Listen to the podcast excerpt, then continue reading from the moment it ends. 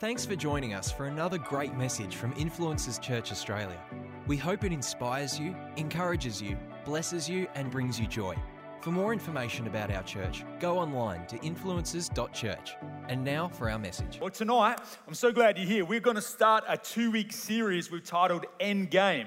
And we're going to talk about what happens at the end of the world.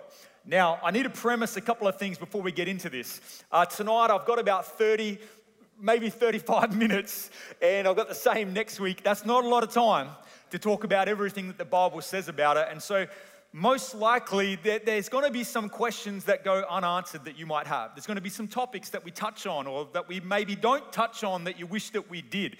Um, but I pray as we talk about this that at least encourages you to study it for yourself and seek it out for yourself because it is a it's an exciting topic it's an interesting topic and i think it's good to know uh, what the bible says about it. So please please don't get disappointed if there's something that we don't touch on or we don't say, um, but uh, check it out for yourself. Also, Pastor Greg has done a great two week series just recently on the book of Revelation. Uh, so if you haven't checked that out, make sure you go to our YouTube page. Uh, you can catch up with it there. It's brilliant. And that means if you have any hard questions, you ask him. Amen. Um, so we have limited time. Let's get into it. Let's pray and let's get into tonight. Dear Heavenly Father, we just thank you so much that ultimately, no matter what, you are in control. You are high above all things. And tonight, we just thank you. We have this opportunity to gather around your word. And I pray that you'll just speak to us and help us grasp some of these ideas that can be difficult and challenging for us to understand. Let it be by your spirit in your wonderful name. Amen. Now, if I was to go around the room tonight and I was to ask you the question, what is going to happen at the end of the world? Uh, probably for the, the most popular response would probably be at some time, Jesus is going to come back and we're going to go and live in heaven with him forever. And there's a lot of truth to that, and I'm excited about that. But the Bible tells us there's also a lot of events that happen before, during, and after that. And so I want to talk about that tonight, and I want to try and fill in, I suppose, some of the gaps um, that we might have. And so, the way I'm going to do that is I'm going to lay out a timeline of events uh, from today through to the end of the world. And so, um, now before I do that, I, it is important to say this as well is that there are a number of different views on the sequence and reality of these events. Um, so different peoples have different lenses through which they interpret the scripture. And so you, you might have a slightly different view or different order of events to what I share tonight. Um, but because I'm limited time, I don't have the opportunity to touch on all of them. But I'm going to choose one. Now, I'm not just going to choose a random one. I'm choosing the one that we as a movement, uh, you know, uh, what's the word? I've lost the word. Um, it's going to come to me. Uh, oh, gee, I can't. There's a word I'm thinking. What is that word? No, no, no. It's uh, traditionally. That's it. Traditionally. The thing is, when I write my note, I picture them in my mind, and I could picture the word, but I could it wasn't on the tip of my tongue. So that we, as a movement, traditionally uh, adhere to, and uh, and that is the futurist pre-tribulation view. All right. Now there are different views. You might hold a mid-tribulation post tribulation, you might have a different type of view. And we'll explain a little bit more about what this pre tribulation view is.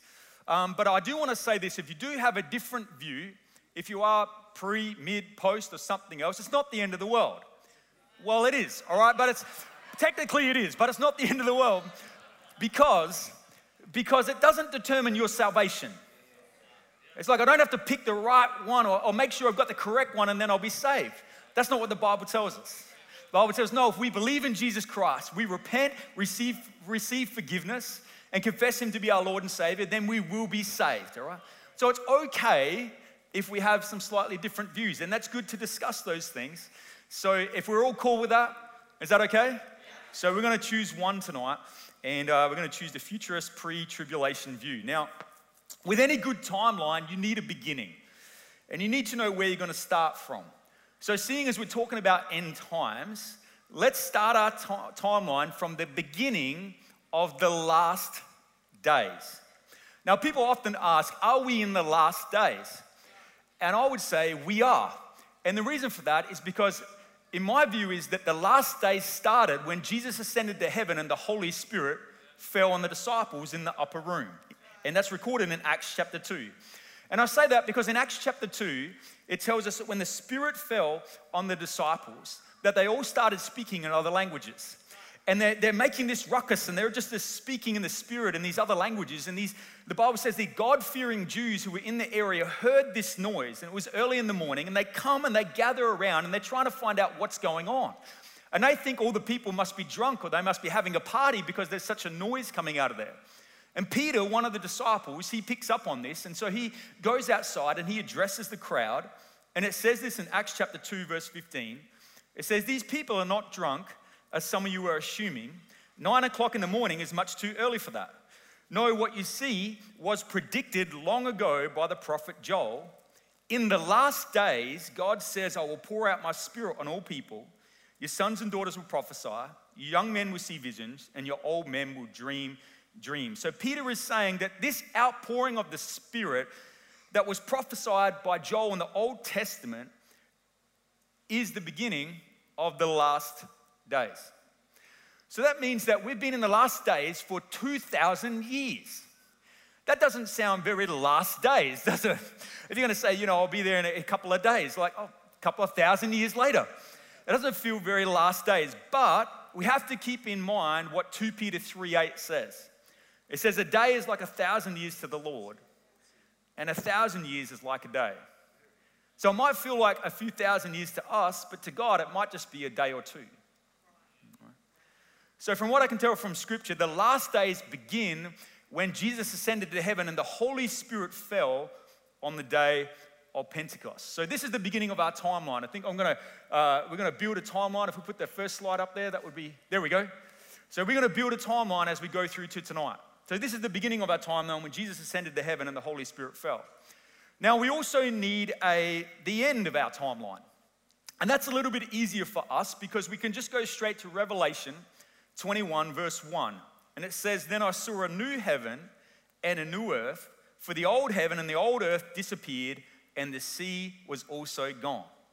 So, the end of our timeline is where earth, old earth and old heaven, where we, what we know now, passes away, and there comes into existence a new heaven and a new earth. Now, exactly what that will look like, I don't know, but it's going to be amazing. I can know that, right? So let's put our timeline up. We've got the beginning and we've got the end. Now let's see if we can fill in the middle bits. All right. So we've established where we begin. We've established that we are in the last days, but there is a specific age within the last days that we are in right now. And that age is the age of the church. And as the name suggests, it's the time where the church is on the earth. Now, when we say church, we're not talking about a building, we're talking about the worldwide body of believers, those who believe in Jesus Christ. So during this period, right now, we are in the age of the church. And in the age of the church, salvation is offered freely to every single person. Jew and Gentile, it is offered to every single person. Everyone has the opportunity to be saved simply by, as we said before, opening up their heart, repenting of their sin, receiving Jesus Christ's forgiveness, and declaring Him to be their Lord and Savior, which is why we need to make the most of the opportunity while we have it. Because this opportunity won't be forever. And so, while we have the opportunity, we need to let other people know about Jesus Christ. So while we are sitting here right now, we are in the age of the church. We also know as we're sitting here right now that while we're in the age of the church, that Jesus is in heaven sitting at the right hand of the Father. It says in Romans 8, verse 34, Who then will condemn us? No one, for Christ Jesus died for us and was raised to life for us. And he is sitting in place of honor at God's right hand pleading for us. So, right now, um, we are in the age of the church. Jesus is sitting at the right hand of the Father, and salvation is offered freely to every single person. And this is how things will remain until there is a certain significant event that takes place. And that event is known as the rapture. And this is why this is the pre tribulation view, because as you'll see, the rapture is before we get into the time of tribulation. If you're mid trib, then you say it'd be three and a half years into the tribulation. If you're post trib, you might say it's at the end of that tribulation. But we're looking at the pre tribulation view. So this is the rapture. Now, for some of you astute Bible scholars, you would appreciate that this word rapture doesn't actually appear in the Bible. It's a bit like the word Trinity. That doesn't appear in the Bible either. But the word rapture, it describes this significant event that is going to happen. And it's the event where Christ come down, comes down from heaven. But this is not the second coming. This is, if you like, the second revealing of Christ. Christ will come down, but he won't come all the way to earth. He will remain in the clouds. He will remain in the clouds. And um, he will come down, and then uh, as he's in the cloud, he will snatch up or he will rapture the church up, the worldwide body of believers, to be with him in heaven. And when that event takes place, it will bring to end the age of the church because the church will no longer be on earth. So let's take a moment, let's take a moment to unpack this a little bit. This uh, where we talk about the rapture, because there's some pretty cool things that happen at this event. So 1 Thessalonians 4, 16 to 18, it gives us some insight about this. It said, For the Lord himself will come down from heaven with a commanding shout with the voice of the archangel and with the trumpet call of God. First, the believers who have died will rise from their graves. Then, together with them who are still alive and remain on the earth, will be caught up in the clouds to meet the Lord in the air. Then we will be with the Lord forever. So, encourage each other with these words. So, at the rapture, when Christ comes down and remains in the cloud, there'll be two types of Christians when the rapture occurs. They are those who have already died and those who are still alive when it happens. So let's first talk about those who have died. When you die as a believer, although your physical body remains here on earth, your spirit immediately goes into the presence of God, which is a good thing, amen? And we know this because there's a couple of examples in Scripture. The first example is in Acts chapter 7, verse 55 to 56. And this is where Stephen, a disciple of Jesus, he gets stoned for his confession for believing in Jesus Christ. And it says in Acts chapter 7, verse 55, but Stephen, full of the Holy Spirit, looked up to heaven and saw the glory of God and Jesus standing at the right hand of God. Look, he said, I see heaven open and the Son of Man standing at the right hand of God. So here's Stephen, he's in the moments of death and he looks up and he sees Jesus at the right hand of the Father. In other words, he's about to be brought into the presence of Jesus. Another, probably even more clear example, which you may be more familiar with, is in Luke 23. Jesus is on the cross and there's two thieves either side, and one of those thieves turns and confesses Jesus Christ to be the Son of God. And Jesus turns to him and he says in Luke 23, verse 42 to 43, I assure you, today you will be with me in paradise. So when we die, our physical body stays here, but our spirit goes to be in the presence of our Lord and Savior. Amen. That's good news. However, this is only a temporary situation. Because the promise in the Bible is that at the rapture, you will actually get a brand new body. You get a glorified body. Amen. one that like one like you've never had before. One that is so perfect, so glorified, it will last forever. Amen. And so the passage is saying that is that the spirit, so if you've died before the rapture, your spirit's in heaven. When Jesus comes back, your, those spirits that have died, or the Christians that have died, their spirits, they will come back with Jesus too. And they will be in the clouds, right? So Jesus in the clouds, the spirits of those who have died believing in Jesus is in the clouds. And then it says at that rapture that their physical bodies will be resurrected, but they'll be resurrected different, same as Jesus Christ's body was different after his resurrection. It'll be resurrected different, perfect, and glorified, and will come to meet their spirit, and the two will be united as one. That's for those who have died before Jesus comes. It says in 1 Corinthians 15, verse 42 It says, Our earthly bodies are planted in the ground when we die, but they will be raised to live forever. Our bodies are buried in brokenness, but they will be raised in glory. They're buried in weakness, but they'll be raised in strength. They are buried as natural human bodies, but they'll be raised as spiritual bodies. For just as they are, there are natural bodies, there are also spiritual bodies. So that's what happens if you have died as a believer before the rapture. But what about the Christians who are still alive during the rapture? Because the truth is, Jesus could come back at any moment. He could come back right now. He could come back tomorrow and we'd still be alive, we'd still be believers.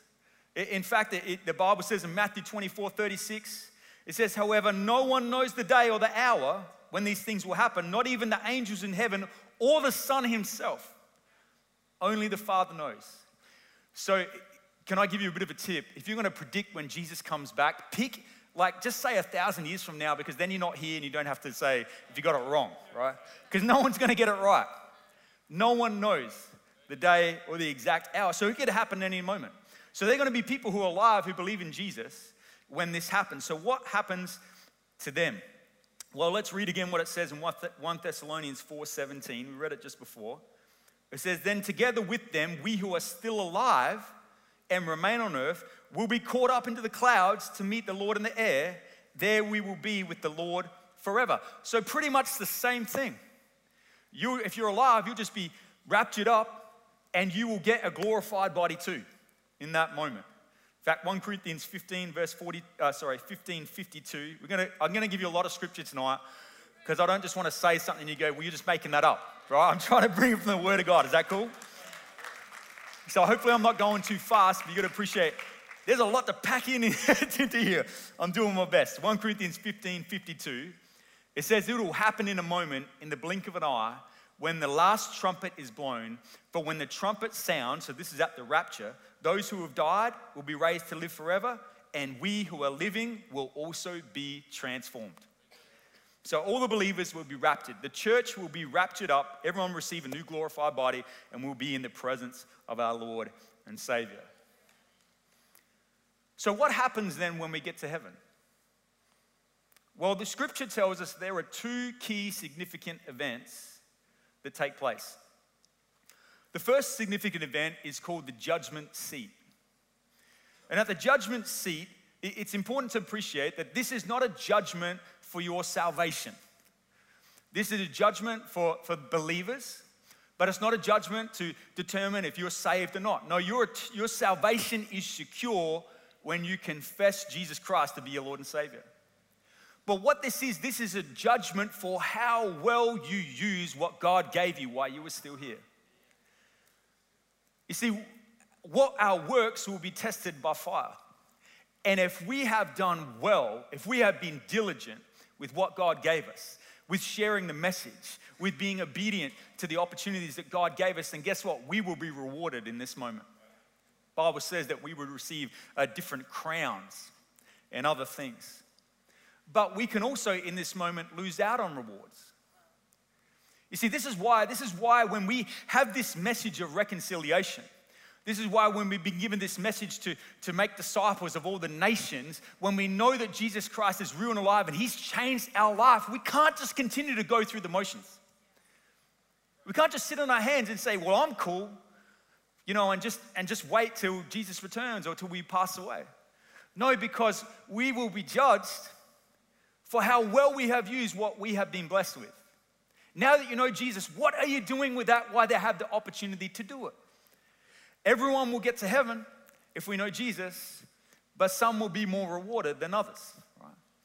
It says this in, um, oh, where is it? It says, uh, oh, anyway, I don't have a, it's, it's in there, trust me. I had a scripture, I took it out. I took it out. But, um, but that's going to happen in that moment, right? So, nothing to be fearful of. It's not a fearful judgment, but it's an opportunity for God to bless you for being a good steward of what He placed in your hand. Amen. The second thing that's going to happen is a, a marriage supper or the marriage feast of the Lamb. And this is written in Revelation 19, verse 7. It says, Let us be glad and rejoice, and let us give honor to Him, For the time has come for the wedding feast of the Lamb, and his bride has prepared herself. If you like parties, this is going to be the greatest party you've ever been to. This is God is putting on a celebration because finally, finally, Christ is united with his bride, the church. Amen. So it's going to be awesome. So here we are, we're in heaven, we're in the presence of Jesus. We've got brand new, perfect bodies, we've all got six packs, and we're looking amazing. All right? And we're having a party. It's going to be awesome. But while that's happening, the scene on earth looks very different. Because those left on earth, they're experiencing the beginning of what is known as the tribulation. So, what is the tribulation? Well, the tribulation is it's a seven year period of time where the world will be in chaos. Remember, the church is no longer on the earth, the church has been raptured. And without the church here, things start to go into chaos. See, don't underestimate the impact of the church. Don't underestimate the, the impact of, of the prayers and the worship and the character and the morals that the church carries in the world because when the church isn't here, things start to fall apart. The church is significant. So, at the beginning of this tribulation period, governments will begin folding, economies start crashing, wars begin threatening to break out all over. There'll be earthquakes, famines, and natural disasters that begin to be at an all time high. And the world leaders that are left behind, they will be scrambling to come up with some sort of, of answer to be able to, to find some sort of peace to this whole situation. Now, you might ask the question how come it's seven years? Why is this tribulation seven years, and how do we know that? Well, it's, it's calculated from a prophecy God gave Daniel about the Jews or the nation of Israel in Daniel chapter 9. To be honest, it's a little bit technical, but let me see if I can just summarize it in, in, in like two minutes. Let me see. Daniel was praying to God. Daniel was praying to God and he asked God, God, when will you restore the nation of Israel? When will you restore Jerusalem? Because at the time they had done the wrong thing and they were in exile and they were under, they had an enemy over them, the Babylonians. So Daniel's praying and God says to Daniel, well, you know what? It's not going to be quick. It's actually going to be quite a period of time. It's actually going to be 70 lots of seven years before they are restored, which is 490 years. Seven lots of, sorry, 70 lots of seven years.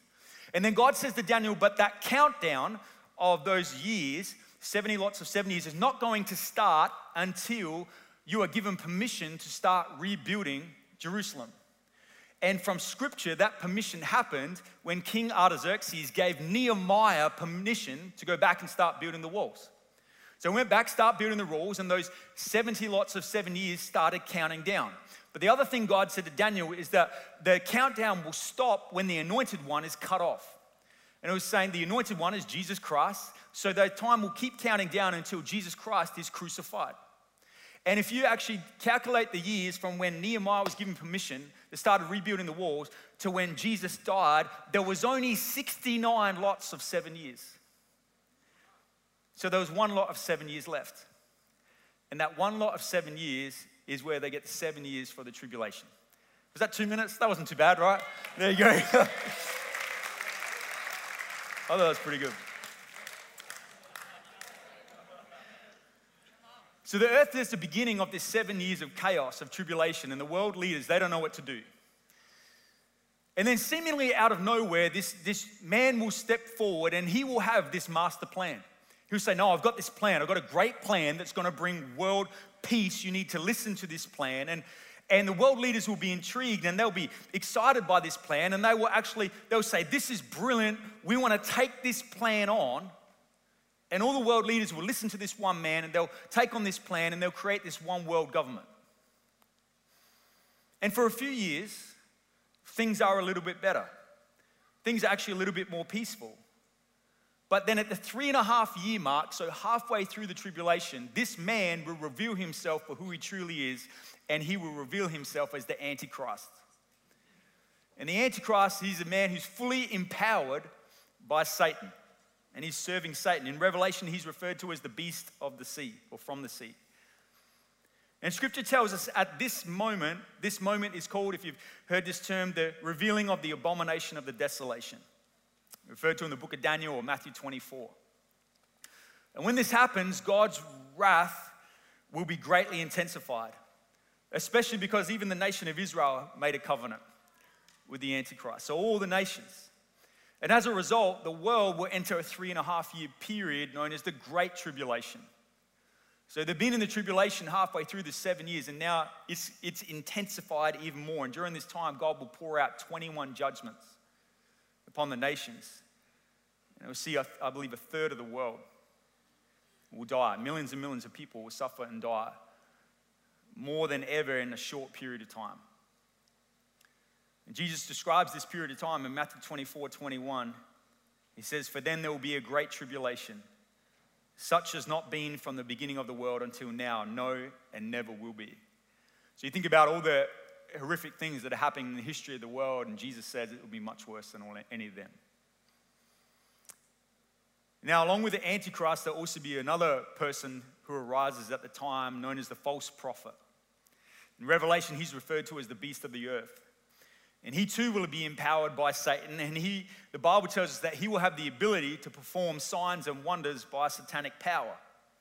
And his entire mission is to convince the whole world to worship the Antichrist.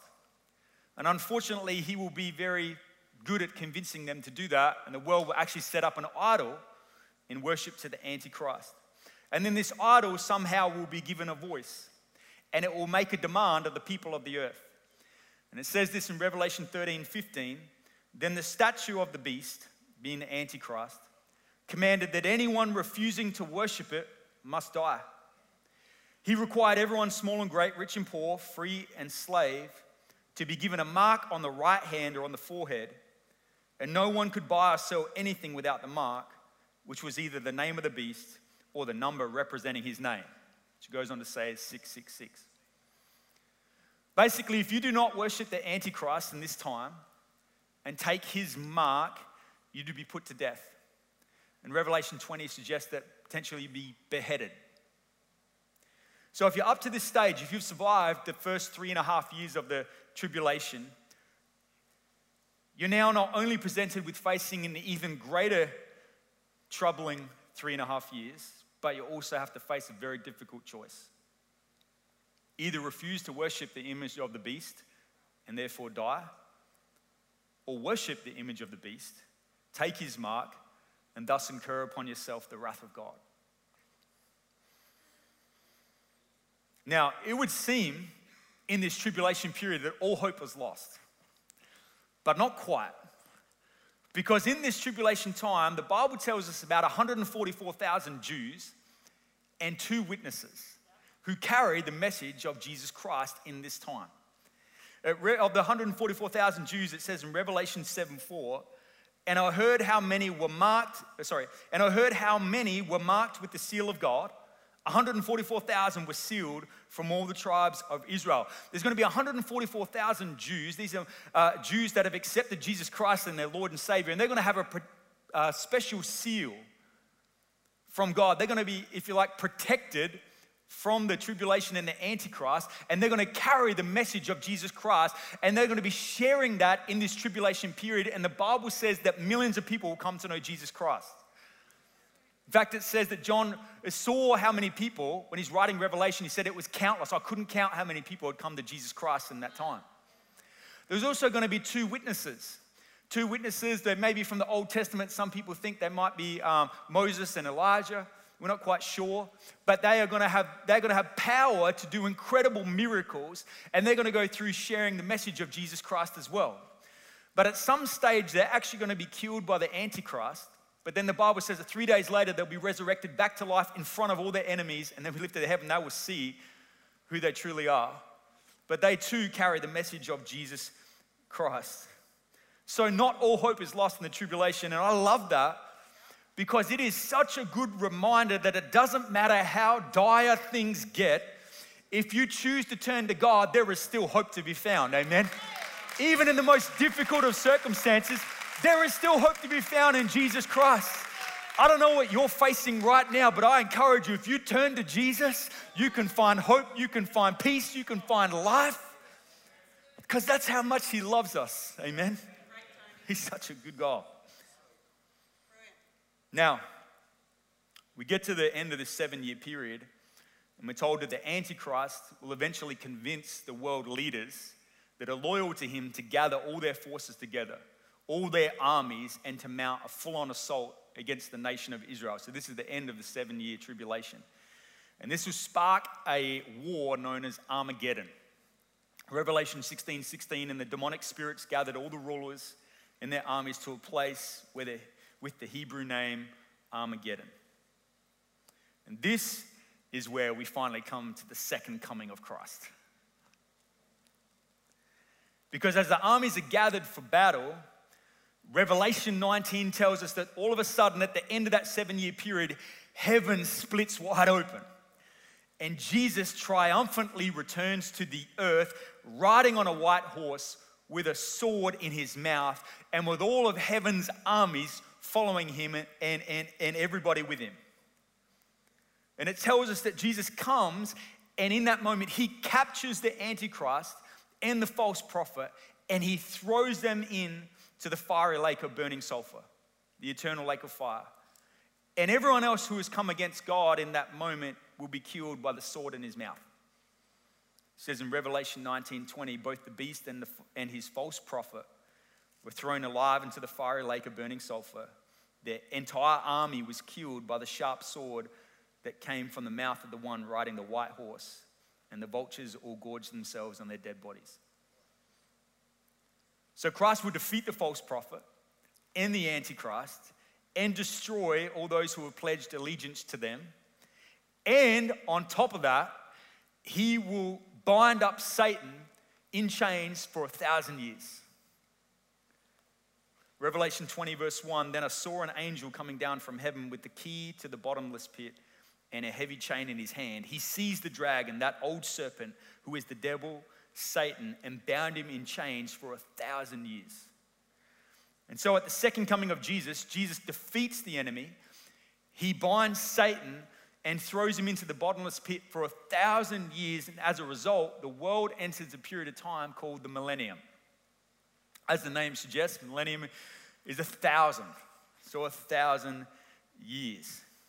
And this is a thousand years um, where the world and its inhabitants will experience a world that is, that is restored back to potentially what it was like in the Garden of Eden A thousand years because the, Satan will be bound up. Christ will reign on the earth, and we will, we will be with him on the earth.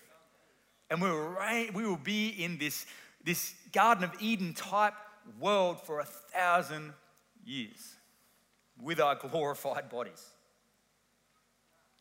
But there will be two inhabitants of the earth at this time. There were those who already received their glorified bodies, and those who somehow survived the tribulation but did not worship the beast. It says in Revelation 20, verse 4 And I saw the souls of those who had been beheaded for their testimony about Jesus and for proclaiming the word of God.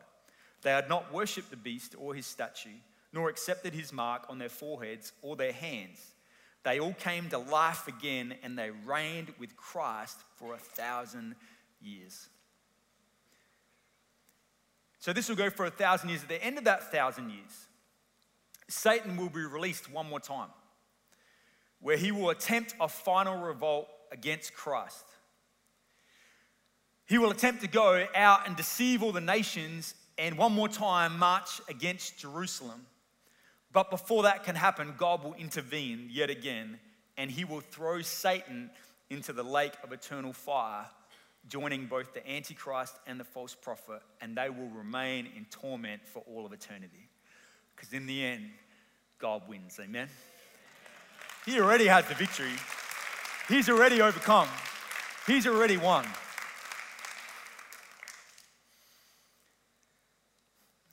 As this happens, there's another couple of events. And the next event is the judgment of the unrighteous or known as the Great White Throne Judgment. And this is where everyone will stand before God who did not accept Jesus as their Lord and Savior, and therefore whose names are not written in the Lamb's, in the Lamb's book of life. They too, sadly, will be thrown into the eternal lake of fire with Satan, Antichrist, and the false prophet to be tormented forever. Revelation 20, verse 12. I saw the dead, both great and small, standing before God's throne, and the books were opened, including the book of life. And the dead were judged according to what they had done, as recorded in the books. Verse 15 And anyone whose name was not found recorded in the book of life was thrown into the lake of fire. It's pretty heavy stuff. That's why we can't get apathetic about sharing about Jesus Christ to those around us. Because if we really believe what we believe, we need to do everything we can to tell people about Jesus so they can live forever with Him.